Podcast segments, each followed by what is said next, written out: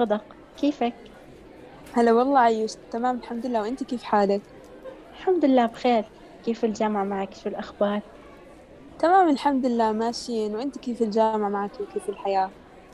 والله الحياة منيحة بس الجامعة سيئة كتير. كتير الدوام بزهق. دايما لحالي كتير بزهق. بحبوش الدوام؟ طيب عادي على شو مستعجل. إن شاء الله بتتعرفي على بنات مناح وبتضلي معاهم. ويعني عادي يعني شوي شوي وإن شاء الله كل الأمور بتصير تمام. أنا عارفة يا غدق. أهلا بكم في بودكاست بوصلة من إنتاج زوم إن. سلام أنا دانيا شامخ ورح أكون معكم في الحلقة الثانية من بودكاست بوصلة الموجه لطلبة الجامعات الجدد وللمقبلين عليها.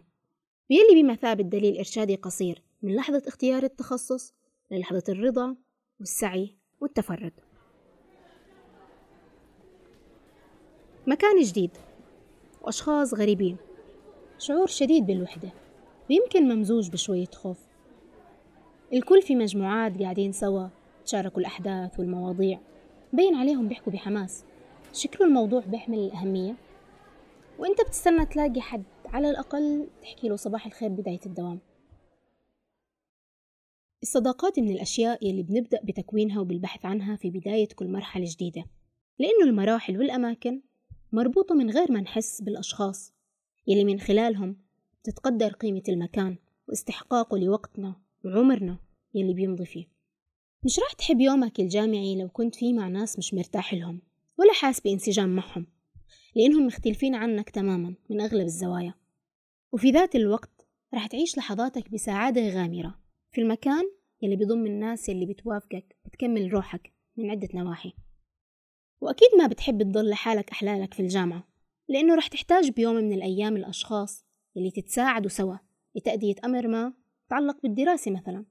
حلو إنك تسلم على الحد اللي قاعد لحاله ومبين عليه سنفور زيك. مش غلط تروحوا مع بعض على المحاضرات وتكتشفوا الجامعة سوا. بس الغلط في إنك ما تعرف غيره أو مثلا تعتبره صديقك من أول أسبوع. أو من غير ما تعرف عنه غير الظاهر. اسمه ومن وين؟ وجدوله أكيد. اعتبار شخص ما صديقك أمر معقد. لهيك رح أساعدك لتكتشف طرق اختيار شخص ما لاعتباره صديق. خلينا نتفق بالبداية إنه الله رح يبعته رح يجيك لحاله. بس برضه لا تضل قاعد تستنى ظهوره. ابدأ باكتشاف من حولك. كون اجتماعي بحدود. أولا حدود الكلية والتخصص لأنه غالبا صديقك الحقيقي رح يكون بيشبهك من ناحية الاهتمامات ممكن يكون من الأشخاص اللي قاعدين معك في المحاضرات وكمان عشان يكون صديق السنوات الجامعية كلها لتعيشوا مع بعض بأوقات الفراغ وتتبادلوا الأحاديث المشتركة اللي ممكن تكون تعليقات عن المساقات والمحاضرات والمشاريع. فلا تكتشفوا من محاضرة مساق حر مع أنه في احتمال تلاقي هناك صديق حقيقي. بس من وين لوين لحتى تشوفه؟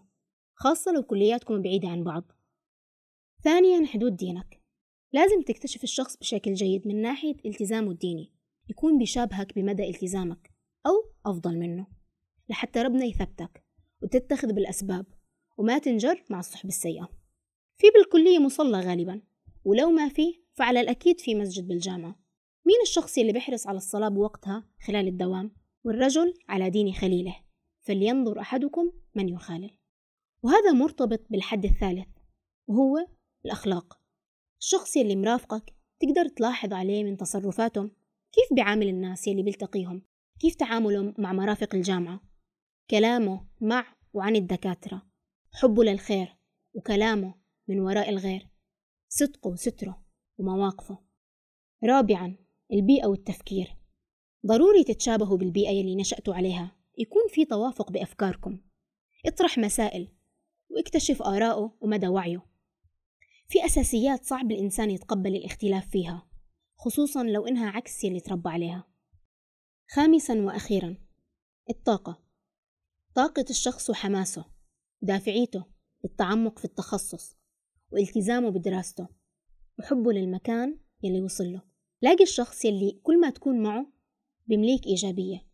وبيكون مستبشر بالخير بيهون الصعاب وقت ما تكون متكدر وبيفهمك ومش داخل معك بسباق بيعرف ياخد قراره غير متردد وبعد للعشرة مش متقلب المزاج.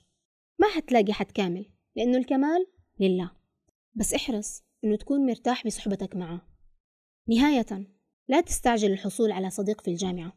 حتى ما تحتاج يجي الوقت يلي تدرك فيه إنه خسارة صديق معين كانت ربح حقيقي. ربنا يدلك على الأخيار ويبعدك عن كل إنسان بيترك السوء من الآثار. من خلف كواليس الحلقة كانت معكم من الكتابة عائشة عمر.